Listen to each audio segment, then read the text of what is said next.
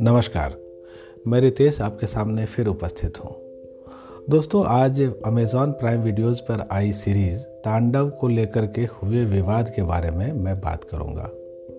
जब मैंने इस सीरीज़ का रिव्यू किया था तो मैंने कहा था कि तांडव पर विवादों का तांडव मचने वाला है, और हुआ भी ऐसा ही। बहुत सारे लोगों ने इसके कुछ दृश्यों को लेकर के आपत्ति जताई। भाजपा नेताओं के बयान आने लगे।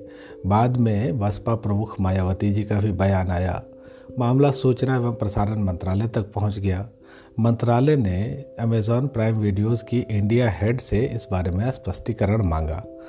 विवाद को तूल पकड़ता देख अमेज़ॉन प्राइम वीडियोस की तरफ़ से तो कोई ऐसा बयान नहीं आया, लेकिन तांडव की टीम की तरफ़ से ज़रूर बयान आया और उन्होंने बिना शर्त माफ़ी मांग ली। दोस्तों, आज हम इस बात पर चर्चा करेंगे कि तांडव को लेकर के विवाद आखिर था क्या, ये विवाद क्यों हुआ, क्या ये विवाद ज़रूरी था, और अगर इसी तरह के विवाद होते रहे तो उसका परिणाम क्या होगा।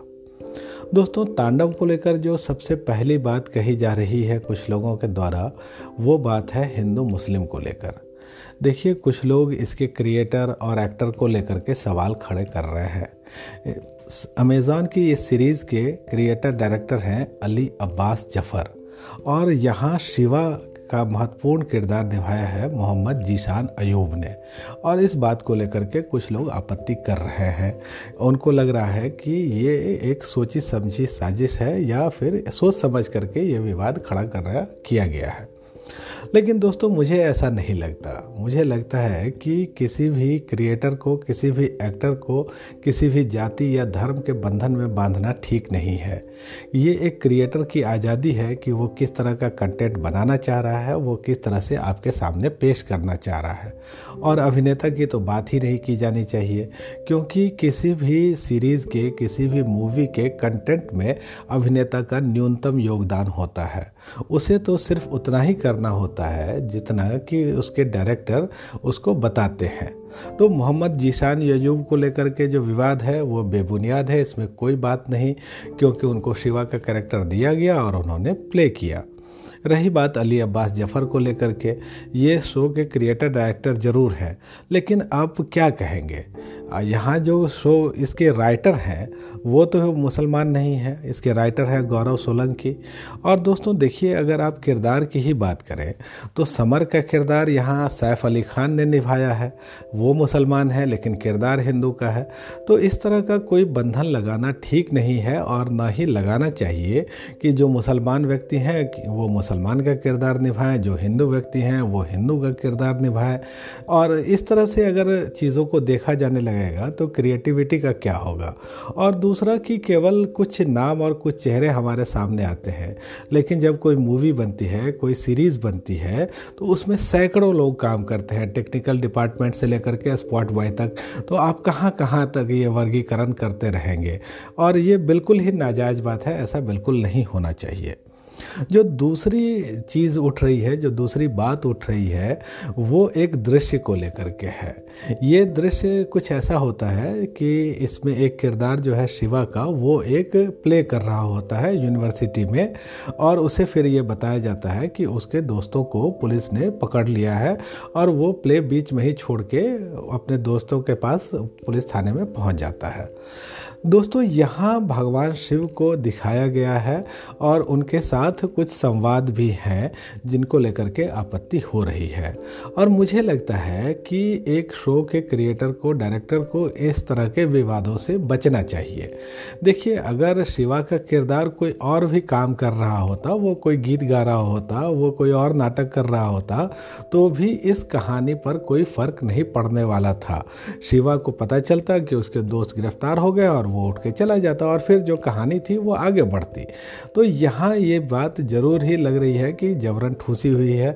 अब इसके पीछे ये भी तर्क हो सकता है कि शायद अली अब्बास जफ़र और जो राइटर है गौरव सोलंकी, इन लोगों ने तय कर लिया हो कि अगर कुछ मिर्च मसाला डाल दें, कुछ विवाद खड़ा कर दें तो शो हिट हो जाए।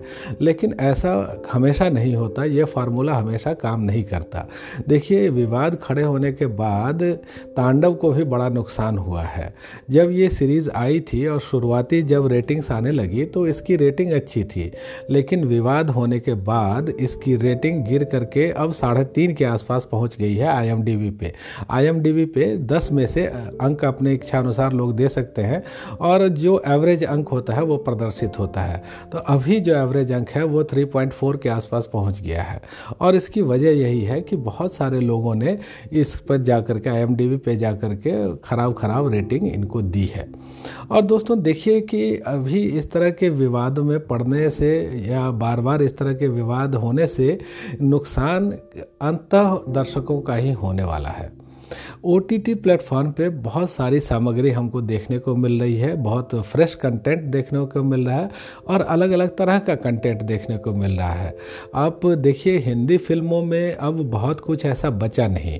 हमारी जो हिंदी फ़िल्म इंडस्ट्री है, वो एक तरह से रीमेक इंडस्ट्री बन चुकी है और यहाँ एक फ्रेशनेस सी महसूस होती है ओ टी टी प्लेटफॉर्म पर और बहुत अच्छा काम भी हो रहा है।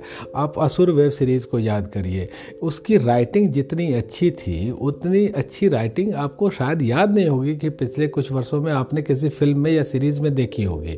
तो अगर इस तरह के विवाद होते हैं तो होगा ये कि जो लोग सेंसरशिप की मांग कर रहे हैं, उनकी मांग मज़बूत होगी। अभी सूचना एवं प्रसारण मंत्रालय के अधीन ओ टी प्लेटफॉर्म्स को और डिजिटल कंटेंट को ला दिया गया था एक नियम में संशोधन करने के बाद। लेकिन बाद में सरकार ने कहा कि वो कोई सेंसरशिप नहीं लाने वाली है। ओ टी प्लेटफॉर्म्स को अपना नियमन खुद करना चाहिए, खुद को रेगुलेट करना चाहिए। लेकिन अगर इस तरह के विवाद खड़े होते हैं तो आगे ये भी हो सकता है कि नियम और कड़े कर दिए जाए या फिर सेंसर जैसी कोई बात ही उत्पन्न हो जाए। और दोस्तों, अगर ऐसा होता है तो ये दर्शकों के लिए बहुत बुरा होगा, क्योंकि फिर वही सेंसरशिप चलेगी, फिर मनमानी चलेगी, कुछ जोड़ तोड़ होंगे। और जो अच्छा कंटेंट अभी दर्शकों को देखने को मिल रहा है उससे वो वंचित हो जाएँगे।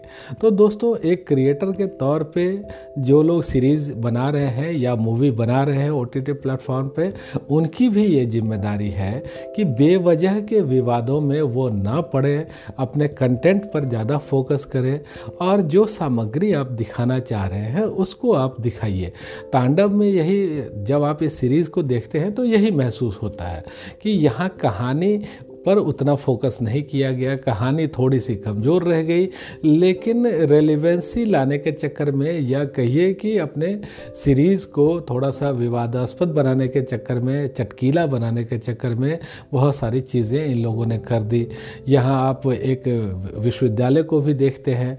वो विश्वविद्यालय जो है, वो जेएनयू की नकल है। जेएनयू यानी जवाहरलाल नेहरू विश्वविद्यालय, जो कि दिल्ली में है, और उसके नाम से आप सभी वाकिफ़ होंगे लेकिन यहाँ जो एक एक विश्वविद्यालय खड़ा किया गया, वो उसका नाम रख दिया गया V N U Vivekananda national university.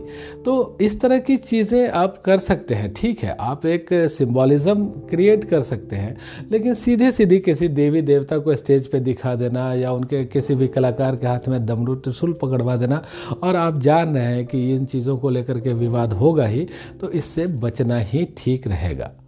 तो दोस्तों, आज इतनी ही बात, यही मेरी राय थी जो मैंने आप सबके साथ साझा की। किसी और टॉपिक पे, किसी और ओटीटी हलचल पे, जल्द ही मैं फिर आपसे मिलूँगा। आप मेरे पॉडकास्ट को सुनते हैं तो सुनते रहिएगा। धन्यवाद।